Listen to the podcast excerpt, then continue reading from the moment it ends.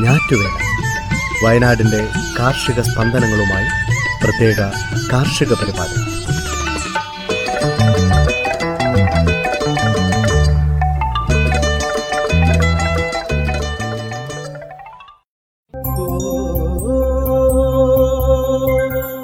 തയ്യാറാക്കിയത് സ്മിത ജോൺസൺ. ശബ്ദസഹായം റെനീഷ് ആരിപ്പള്ളി ശ്രീകാന്ത് കെ കൊട്ടാരത്തിൽ പ്രജിഷ രാജേഷ് മരിയ ബിജു.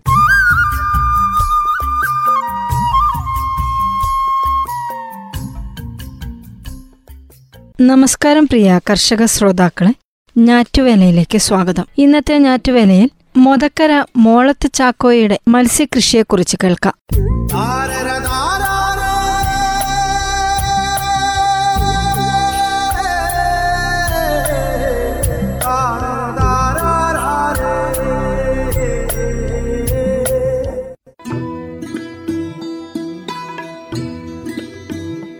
ഒരു കുളം അതിൽ നിറയെ മീനുകൾ. അടച്ചിടൽ കാലം ഒട്ടും പാഴാക്കാനില്ലാത്ത ദിവസങ്ങൾ. പിന്നിട്ടപ്പോൾ മൊതക്കര മോളത്ത് ചക്കോയുടെ മത്സ്യക്കുളത്തിൽ ഇത് വിളവെടുപ്പ് കാലം. പിടയ്ക്കുന്ന ആസാം വാള വിളവെടുക്കാൻ നാട്ടുകാർക്കും ഉത്സാഹം. കോവിഡ് മഹാമാരിയുടെ കാലം പലർക്കും പല രീതിയിലാണ് കടന്നുപോയത്.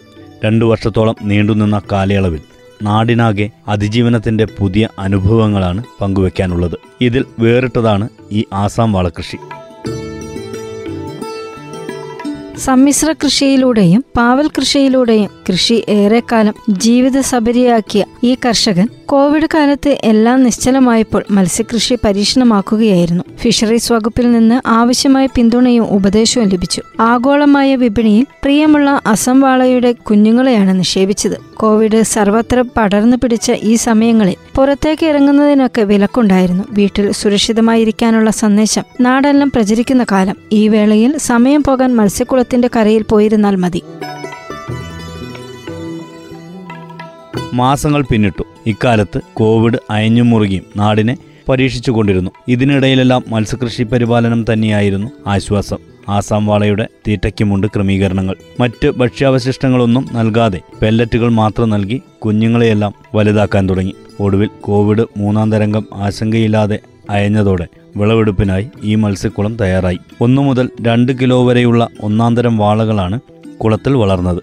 കടലില്ലാത്ത വയനാട്ടിൽ വിഷരഹിതവും സ്വാദിഷ്ടവുമായ പിടയ്ക്കുന്ന മീനിന് ഇതോടെ ആവശ്യക്കാരുമേറി.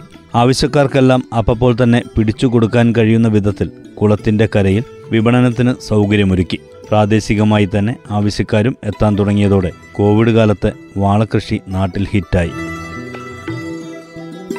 ചെറുകിട മത്സ്യ കർഷകർക്കും എളുപ്പം കൃഷി ചെയ്യാൻ കഴിയുമെന്നതാണ് അസം വാളയുടെ പ്രത്യേകത. മലേഷ്യൻ വാള എന്നും അറിയപ്പെടുന്ന ഈ മത്സ്യത്തിന് മറ്റു മത്സ്യങ്ങളെ അപേക്ഷിച്ച് അതിവേഗ വളർച്ചയും മാംസത്തിന്റെ ഉയർന്ന അളവും പ്രത്യേകതയാണ്. ഉയർന്ന പ്രതിരോധ ശേഷിയും കേരളത്തിലെ കാലാവസ്ഥയുടെ വേഗത്തിൽ ഇണങ്ങാനുള്ള ശേഷിയുമുണ്ട്. ഒറ്റയ്ക്കും കാർപ്പ് മത്സ്യങ്ങൾക്കൊപ്പവും വാള വളർത്താം. മറ്റു മത്സ്യങ്ങളെ അപേക്ഷിച്ച് അന്തരീക്ഷവായു ശ്വസിക്കുന്നതിനുള്ള കഴിവും അസം വാളയ്ക്ക് കൂടുതലായുണ്ട്. കുളത്തിന്റെ എല്ലാ തട്ടുകളിലെത്തിയും ഇവ ഭക്ഷണം ശേഖരിക്കും. ഇതിനാൽ തീറ്റ കൊടുക്കാൻ എളുപ്പമാണ്. അടുക്കളയിൽ നിന്നുള്ള ആഹാരാവശിഷ്ടങ്ങളും തവിടും പിണ്ണാക്കുമെല്ലാം ഇവയുടെ ഭക്ഷണത്തിൽ ഉൾപ്പെടുത്താം. ഫാക്ടറി നിർമ്മിത പെല്ലറ്റുകൾ മാത്രമായും നൽകാം. ശാസ്ത്രീയമായ കൃഷിയിൽ പെല്ലറ്റ് തീറ്റയാണ് അഭികാമ്യം. മറ്റു ഭക്ഷണം നൽകുന്നതാണ് വാളയ്ക്ക് സ്വാദ് കുറവാണെന്ന പരാതിയുടെ അടിസ്ഥാനം. എട്ട് മുതൽ പത്ത് വരെ മാസങ്ങളിലാണ് ഇവയുടെ വളർച്ച പ്രായം ഒന്നര കിലോഗ്രാം മുതൽ രണ്ട് കിലോഗ്രാം വരെയുള്ള വാളകൾ ഈ കാലയളവിൽ വിളവെടുക്കാം. ആറുമാസം പിന്നിടുമ്പോൾ വലിയ മത്സ്യങ്ങളെ മാത്രം വലയുപയോഗിച്ച് പിടിച്ചു നീക്കിയാൽ ശേഷിക്കുന്നവയ്ക്ക് വളർച്ച കൂടും. വിളവെടുപ്പിന് ഒന്ന് രണ്ട് ദിവസം മുമ്പ് ഇവയ്ക്ക് തീറ്റ കൊടുക്കുന്നതും ഒഴിവാക്കണമെന്ന് മത്സ്യകർഷകർ പറയുന്നു. ശാസ്ത്രീയമായും ചെലവ് കുറഞ്ഞതുമായ മത്സ്യക്കുളങ്ങൾ നിർമ്മിക്കുകയാണ് ആദ്യ ഉദ്യമം. വിത്ത് സംഭരിക്കുന്നതിന് മുമ്പായി കുളം തയ്യാറാവണം. വെള്ളം പൂർണമായും വറ്റിക്കാൻ കഴിയുന്ന വിധത്തിലാവണം കുളത്തിന്റെ നിർമ്മിതി. ഭൂമി നിരപ്പാക്കി പ്ലാസ്റ്റിക് ഷീറ്റ് വിരിച്ചിട്ടുള്ള പടുതാ കുളങ്ങളാണ് ഇതിന് സാധാരണ കുളങ്ങളെക്കാൾ അഭികാമ്യം. വെള്ളത്തിന്റെ പി എച്ച് മൂല്യം ക്രമീകരിക്കുന്നതിനും ആവശ്യാനുസരണം വെള്ളം മാറ്റുന്നതിനുമെല്ലാം ഇത് സഹായകമാകും.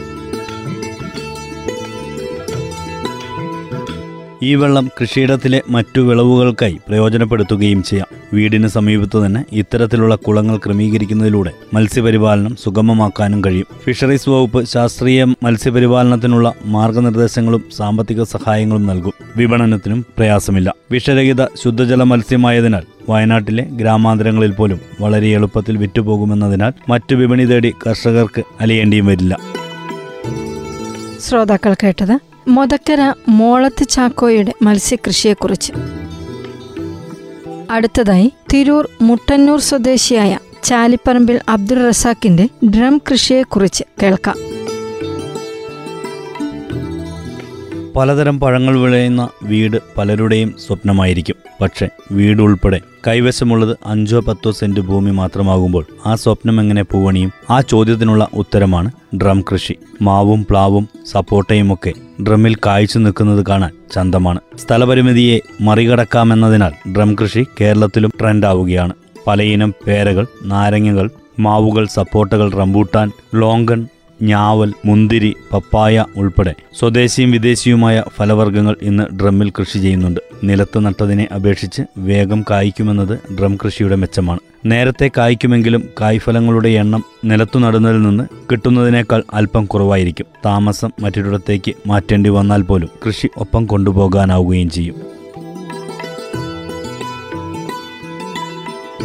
മുപ്പത് വർഷത്തെ പ്രവാസ ജീവിതത്തിന് ശേഷം ദുബായിൽ നിന്ന് നാട്ടിലെത്തിയ തിരൂർ മുട്ടന്നൂർ സ്വദേശി ചാലിപ്പറമ്പിൽ അബ്ദുൾ റസാഖ് വീട്ടുമുറ്റത്തും പറമ്പിലും മട്ടുപ്പാവിലുമായി ഇരുന്നൂറ്റി അമ്പതോളം ഇനം ഫലവൃക്ഷങ്ങൾ കൃഷി ചെയ്യുന്നു. ഇതിൽ നൂറ്റി മുപ്പത്തഞ്ചെണ്ണം ഡ്രമ്മിലാണ്. ടെറസിൽ നൂറ്റി ഇരുപതും മുറ്റത്ത് പതിനഞ്ചും. ഇവ നൂറ്റി മുപ്പത്തഞ്ചോളം വെറൈറ്റികളാണ്. കാലപ്പാടി നാംഡോക്കിമാം ജംബോ റെഡ് ബനാന മാംഗോ തുടങ്ങി അൻപതിനം മാവുകൾ വിയറ്റ്നാം സൂപ്പർ എയർലി ഡാങ് സൂര്യ തേൻവരിക്ക തുടങ്ങിയ പ്ലാവിനങ്ങൾ മൂന്നിനം ഓറഞ്ച് ബനാന സപ്പോട്ട ക്രിക്കറ്റ് ബോൾ മാമി സപ്പോട്ട ഉൾപ്പെടെ വിവിധ ഇനം സപ്പോട്ടകൾ. ബെയർ ആപ്പിൾ ജപ്പാൻ പേര V N R red diamond എന്നീ പേര ഇനങ്ങൾ ബ്രസീലിയൻ ഇനമായ നാലിനം മരമുന്തിരികൾ തുടങ്ങി നൂറ്റി മുപ്പത്തഞ്ചിനം പഴവർഗങ്ങളാണ് നൂറ്റി മുപ്പത്തഞ്ച് ഡ്രമ്മുകളിൽ നട്ടത്. മൂന്ന് വർഷം മുമ്പ് തുടങ്ങിയ ഡ്രം കൃഷി നൂറിലേറെ ഇനം കായ്ച്ചു കഴിഞ്ഞു. നൂറ്റി മുപ്പത് ലിറ്റർ വലിപ്പമുള്ള ഡ്രമ്മാണ് ഉപയോഗിക്കുന്നത്. പച്ചച്ചാണകം പത്ത് കിലോ കടലപ്പിണ്ണാക്ക അഞ്ച് കിലോ വേപ്പിൻ പിണ്ണാക്ക രണ്ട് കിലോ എല്ലുപൊടി ഒരു കിലോ വെള്ളം രണ്ട് കിലോ ശീമക്കൊന്ന അല്ലെങ്കിൽ മറ്റെന്തെങ്കിലും പച്ചില അഞ്ച് കിലോ എന്നിവ നൂറ്റി അമ്പത് ലിറ്റർ വെള്ളത്തിൽ നന്നായി ലയിപ്പിച്ച് ഒരാഴ്ച പുളിപ്പിച്ച ജൈവ സ്ലറിയാണ് വളമായി ഉപയോഗിക്കുന്നത്. ഇങ്ങനെ തയ്യാറാക്കിയ ജൈവ സ്ലറി അഞ്ചിരട്ടി വെള്ളം ചേർത്താണ് ചെടികൾക്ക് തളിക്കേണ്ടത്. തന്റെ കൃഷി നല്ല പച്ചപ്പോടെ നിൽക്കുന്നതിന് പിന്നിൽ ഈ വളമാണെന്ന് റസാക്ക് പറയുന്നു. എൺപത് മുതൽ നൂറ്റി മുപ്പത് ലിറ്റർ വരെ വലിപ്പമുള്ള പ്ലാസ്റ്റിക് ഡ്രമ്മുകളാണ് ഉപയോഗിക്കേണ്ടത്. ചെടികളുടെ വളർച്ചാ സ്വഭാവം അനുസരിച്ചാണ് ഡ്രമ്മിന്റെ വലിപ്പം നിശ്ചയിക്കുക. ഇരുന്നൂറ് മുതൽ ഇരുന്നൂറ്റമ്പത് ലിറ്റർ വരെ വലിപ്പമുള്ള രണ്ട് ഭാഗവും അടപ്പുള്ള ഡ്രമ്മുകൾ പകുതിയായി മുറിച്ച് രണ്ടായി ഉപയോഗിക്കാം. രാസവസ്തുക്കൾ ഉൾപ്പെടെ പലതരം വ്യാവസായിക ആവശ്യങ്ങൾക്കായി ഉപയോഗിച്ച സെക്കൻഡ് ഹാൻഡ് ഡ്രമ്മുകൾ കഴുകി വൃത്തിയാക്കിയ ശേഷം ഉപയോഗിക്കാം. അടിഭാഗത്തു നിന്ന് മൂന്നിഞ്ച് ഉയരത്തിൽ ഡ്രമ്മിന്റെ ചുറ്റിലുമായി കുറഞ്ഞത് മൂന്ന് തുളയെങ്കിലും ഇടണം. വെള്ളം കെട്ടിക്കിടക്കുന്നത് ഒഴിവാക്കാനാണിത്. എട്ട് എം എം മുതൽ പതിനാറ് എം എം വരെ വിസ്തൃതിയുള്ള തുളകളാണ് വേണ്ടത്. മണ്ണ് ജൈവവളം ചകിരിച്ചോറ് എന്നിവ ഒരേ അനുപാതത്തിൽ ചേർത്ത പോട്ടിംഗ് മിശ്രിതമാണ് ഡ്രമ്മിൽ നിറയ്ക്കേണ്ടത്. ഡ്രമ്മിന്റെ മുക്കാൽ ഭാഗം മാത്രമേ നിറയ്ക്കാവൂ. ദിവസമോ രണ്ട് ദിവസത്തിൽ ഒരിക്കലെങ്കിലുമോ നനയ്ക്കണം. ദ്രവരൂപത്തിലുള്ള വളം നൽകുന്നതാണ് നല്ലത്. അത് മാസത്തിലോ രണ്ടു മാസത്തിൽ ഒരിക്കലെങ്കിലുമോ നൽകണം. തടിയിൽ നിന്ന് അല്പം മാറി മിതമായ വളപ്രയോഗമാണ് നടത്തേണ്ടത്. തൈകൾ അമിതമായി വളരാൻ അനുവദിക്കാതെ വെട്ടിയൊതുക്കുകയും ഓരോ വിളവെടുപ്പിനു ശേഷം കൊമ്പുകോതൽ നടത്തുകയും വേണം. ശ്രോതാക്കൾ കേട്ടത് തിരൂർ മുട്ടന്നൂർ സ്വദേശിയായ ചാലിപ്പറമ്പിൽ അബ്ദുൾ റസാഖിന്റെ ഡ്രം കൃഷിയെക്കുറിച്ച്.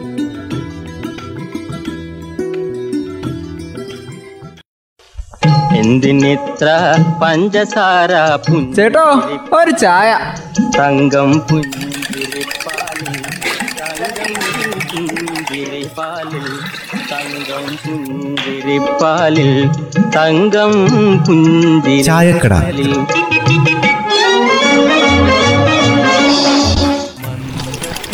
അമ്മേ ഒരു ചായ എടുത്തോ. വേഗം വേണം. ചായയൊക്കെ തരാം. അല്ല പിന്നെ ഈ ബക്കറ്റുകളൊക്കെ എടുത്ത് എങ്ങോട്ടാ?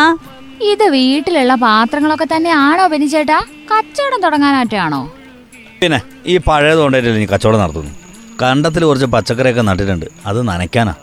വെള്ളമില്ലാന്നേ ബെന്നിച്ചേട്ടാ ബെന്നി ചേട്ടാ അത് അവിടെ മാത്രം എല്ലായിടത്തും വെള്ളം കുറഞ്ഞു. ചൂട് ഭയങ്കരമായിട്ട് കൂടിക്കൊണ്ടിരിക്കുമല്ലേ അതിർത്തി വനങ്ങളൊക്കെ കരിഞ്ഞുണങ്ങിയെന്ന് പത്രത്തിലുണ്ട്. ഒരു തീപ്പൊരി വീണാ മൊത്തം കത്തിപ്പോകുന്ന അവസ്ഥയാ ഉള്ളത്. കഴിഞ്ഞ ആഴ്ചയൊക്കെ മഴ ഇപ്പം ദാ പെയ്യൂന്നുള്ള മട്ടിലല്ലായിരുന്നോ? ഇപ്പൊ താണ്ടെ മഴയുടെ ഒരു ലക്ഷണവും ഇല്ല. അതിനും കൂടി ചൂട് കൂടി വരുമല്ലേ ഇത് ഇങ്ങനെ പോയാലേ എന്താവും ഇവിടുത്തെ സ്ഥിതി? വനത്തിലുള്ള മൃഗങ്ങളെല്ലാം കൂടി ഇനി നാട്ടിലേക്ക് എത്തിക്കോളും. വെള്ളത്തിനും തീറ്റയ്ക്കുമായിട്ടേ ഇനിയിപ്പോൾ ഇങ്ങോട്ട് ഇറങ്ങുന്നതിനാ? അല്ലെങ്കിൽ തന്നെ ഈ ആനയും പുലിയും കടുവയും ഒക്കെ നാട്ടിൽ തന്നെയല്ലേ ഉള്ളത് ഈ വനപാലകരുണ്ടല്ലോ. ഈ കാട്ടുതീ പ്രതിരോധത്തിനായി എല്ലാ സന്നാഹങ്ങളും ഡീസന്റായിട്ട് ഒരുക്കിയിട്ടുണ്ടെന്നാണ് പറയുന്നത്. ഈ വെള്ളം നിറച്ച ടാങ്കറുമായിട്ട് വനപാലകർ ഇവിടെ എന്താക്കുന്നുണ്ട്? വനത്തിൽ ക്യാമ്പ് ചെയ്യുന്നുണ്ട്? ഇതിനൊക്കെ വേണ്ടിയായിരിക്കും അങ്ങോട്ടുള്ള റോഡുകളുടെ അറ്റകുറ്റപ്പണികൾ പെട്ടെന്ന് തീർത്തത്. അത് പിന്നെ വേണ്ട തുളസി. കാട്ടുതീ പിടിച്ചാ പെട്ടെന്ന് എത്തണ്ടേ? അതുപോലെ ഏറുമാടം കെട്ടിയിട്ടുണ്ടെന്നേ. പിന്നെ വയർലെസ്സുമായിട്ട് ചില സംഘങ്ങൾ അങ്ങോളം ഉണ്ട് ആ നമ്മുടെ നാട്ടിൽ പെട്ടെന്നല്ലമ്മേ ചൂടങ്ങ് കൂടിയത്? എന്തായാലും വനപാലകർ മുൻകൂട്ടി ചിന്തിച്ചു. അതുകൊണ്ടല്ലേ ഈ കാട്ടുതീക്കെതിരെ അവർക്ക് മുൻകൂട്ടി എന്തെങ്കിലുമൊക്കെ ചെയ്യാൻ സാധിച്ചത്? കാലാവസ്ഥയിൽ പെട്ടെന്നുണ്ടായ മാറ്റം കണക്കിലെടുത്താണ് ഇങ്ങനത്തെ നടപടികൾ സ്വീകരിച്ചതെന്നല്ലേ ബെന്നിച്ചേട്ട പറയുന്നത് അതെ മാമ കഴിഞ്ഞ വർഷങ്ങളെ അപേക്ഷിച്ച് കൂടുതൽ ഊർജിതമായ പ്രവർത്തനങ്ങളാണ് നോർത്ത് വയനാട് സൗത്ത് വയനാട് ഡിവിഷനുകളിലും വയനാട് വന്യജീവി സങ്കേതത്തിലൊക്കെ നടക്കുന്നത്. ഈ പ്രാവശ്യം വയനാട്ടിൽ കടുത്ത വേനലായിരിക്കും ഇവർക്ക് എങ്ങനെയും അറിവ് കിട്ടിയിട്ടുണ്ട്. അതുകൊണ്ടാണ് എല്ലാ സന്നാഹമായിട്ട് ഇവർ കാട്ടിൽ തന്നെ തമ്പടിച്ചിരിക്കുന്നത്. എല്ലാ പ്രാവശ്യവും ഫെബ്രുവരി അവസാനം ആവുമ്പോഴേക്ക് തണുപ്പും മഞ്ഞും ഒക്കെ പോവാറുള്ളൂ. പക്ഷെ ഇപ്പോ നേരത്തെ തന്നെ ചൂട് കൂടിയിട്ടുണ്ട്. അതല്ലമ്മേ ജനുവരി അവസാനത്തെ ആഴ്ച തന്നെ ചൂട് മുപ്പത് ഡിഗ്രിയിൽ എത്തിയിട്ടുണ്ടെന്ന് പറഞ്ഞത്. ഈ ബന്ദിപ്പൂർ ഭാഗങ്ങളിലാണ് കൂടുതൽ ഉണക്ക്. ഇനിയിപ്പോൾ ഇതിങ്ങനെ ചൂട് കൂടി കൂടി വരുമെന്നാണ് പറഞ്ഞിരിക്കുന്നത് ഏപ്രിലും മെയിലും അല്ലേ ഏറ്റവും കൂടുതൽ ചൂട്. അപ്പോഴേക്ക് ഈ ചൂടൊന്നും അല്ലായിരിക്കും അല്ലേ രാമു? ഇങ്ങനെ ചൂട് കൂടി കാട്ടിൽ വെള്ളവും ഭക്ഷണവും ഇല്ലാതാവുമ്പോൾ വന്യമൃഗങ്ങൾ നാട്ടിലേക്ക് എത്തും തീറ്റയ്ക്കായിട്ട്. അപ്പൊ ഇനി കാട്ടത്തേ മാത്രമല്ല മൃഗങ്ങളെ നമ്മൾ ശ്രദ്ധിക്കണം അല്ലേ? കഴിഞ്ഞ ദിവസം അല്ലേ നമ്മുടെ ഈ അടുത്ത പ്രദേശത്തൊക്കെ പുലീനെ കണ്ടെന്ന് പറഞ്ഞ തെരച്ചിൽ നടത്തിയത്? എന്തായാലും വനപാലകർ വനാതിർത്തികളിൽ പട്രോളിംഗ് നടത്തുന്നുണ്ട്. അതുപോലെ കാട്ടുതീക്കെതിരെ ജാഗ്രത പാലിക്കണം എന്നുള്ള മുന്നറിയിപ്പും കൊടുത്തിട്ടുണ്ട്. ഇതിപ്പോണ്ടല്ലോ ഈ വയനാട് കാണാൻ വരുന്നവരോടൊക്കെ കാട്ടിലോട്ട് പോകരുതെന്ന് കർശനായിട്ട് പറഞ്ഞിട്ടുണ്ട്. കുറുമ്പാലക്കോട്ട വലയിലെ ആരോ തീയിട്ടൂന്ന് ഏക്കർ കണക്കിന് പുൽമേടുകളും കൃഷിസ്ഥലങ്ങളും ഒക്കെ കത്തിപ്പോയിന്ന്. ഏത് ദ്രോഹികളാണാവോ ഇങ്ങനെ ചെയ്തത്? പാവങ്ങൾ എത്ര കഷ്ടപ്പെട്ട ഒരു തോട്ടം വെച്ച് പിടിപ്പിക്കുന്നത്? അതൊക്കെ ഒരു നിമിഷം കൊണ്ട് ഇല്ലാതാവാന്ന് പറഞ്ഞാ? ഇതാരെ മനഃപൂർവം തീയിട്ടതാന്നാ പറയുന്നേ? ഇവിടെ എപ്പോഴും കാട്ടു തീയാന്നല്ലേ പറയുന്നത്. ഇതിന്റെ പിന്നിലുള്ളവർ എങ്ങനെയെങ്കിലും കണ്ടുപിടിക്കണമെന്നാണ് നാട്ടുകാരുടെ ആവശ്യം. അതെ കർഷകരെ ദ്രോഹിക്കുന്നവരെ എങ്ങനെയും കണ്ടുപിടിക്കണം. വന്യമൃഗങ്ങളാണെങ്കിലും കാട്ടുതീയാണെങ്കിലും ഇനി അഥവാ മറ്റെന്തെങ്കിലും പ്രകൃതിക്ഷോഭങ്ങളാണെങ്കിലും നാട്ടിലെ കർഷകർക്ക് സംരക്ഷണം നൽകിയില്ലെങ്കിൽ നാടിന്റെ നട്ടിൽ തകരുവേ. എന്തിനിത്ര പഞ്ചസാര ചേട്ടോ ഒരു ചായ. തങ്കം പുഞ്ചിരിപ്പാലിൽ തങ്കം പുഞ്ചിരിപ്പാലിൽ. പുഞ്ചിരിപ്പാലിൽ തങ്കം ചായക്കട. പുഞ്ചിരിപ്പാലിൽ കാലാവസ്ഥ.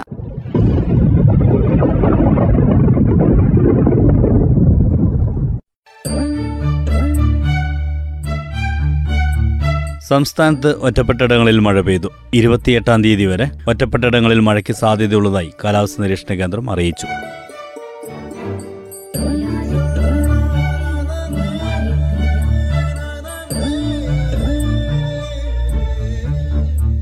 ഞാറ്റുവേലയിൽ അവസാനമായി കമ്പോള വില നിലവാരം.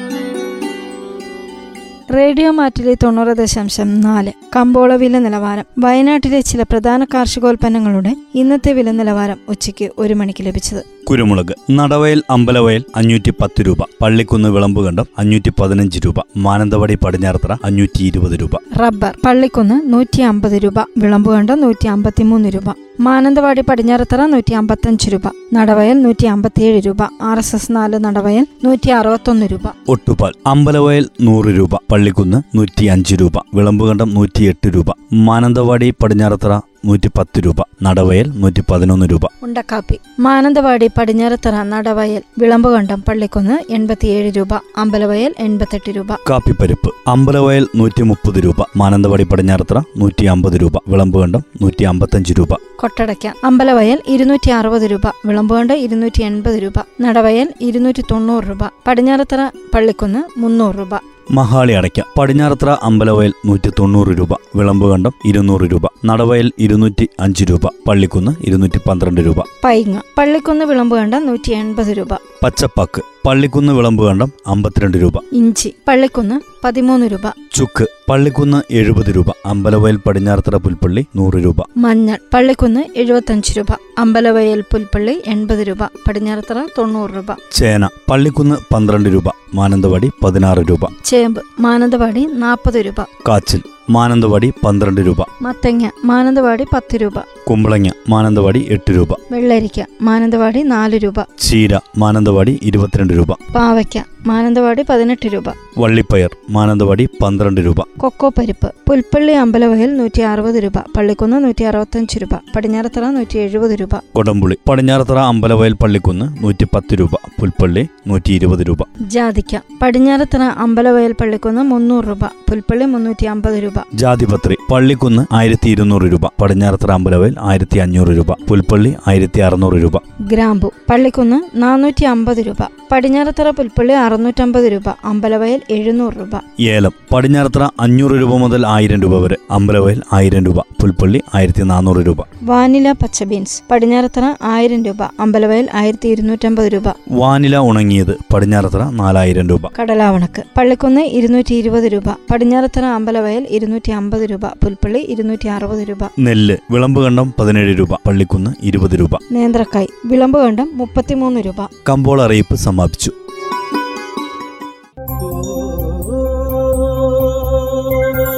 തയ്യാറാക്കിയത് സ്മിത ജോൺസൺ. ശബ്ദസഹായം റെനീഷ് ആരിപ്പള്ളി ശ്രീകാന്ത് കെ കൊട്ടാരത്തിൽ പ്രജിഷ രാജേഷ് മരിയ ബിജു.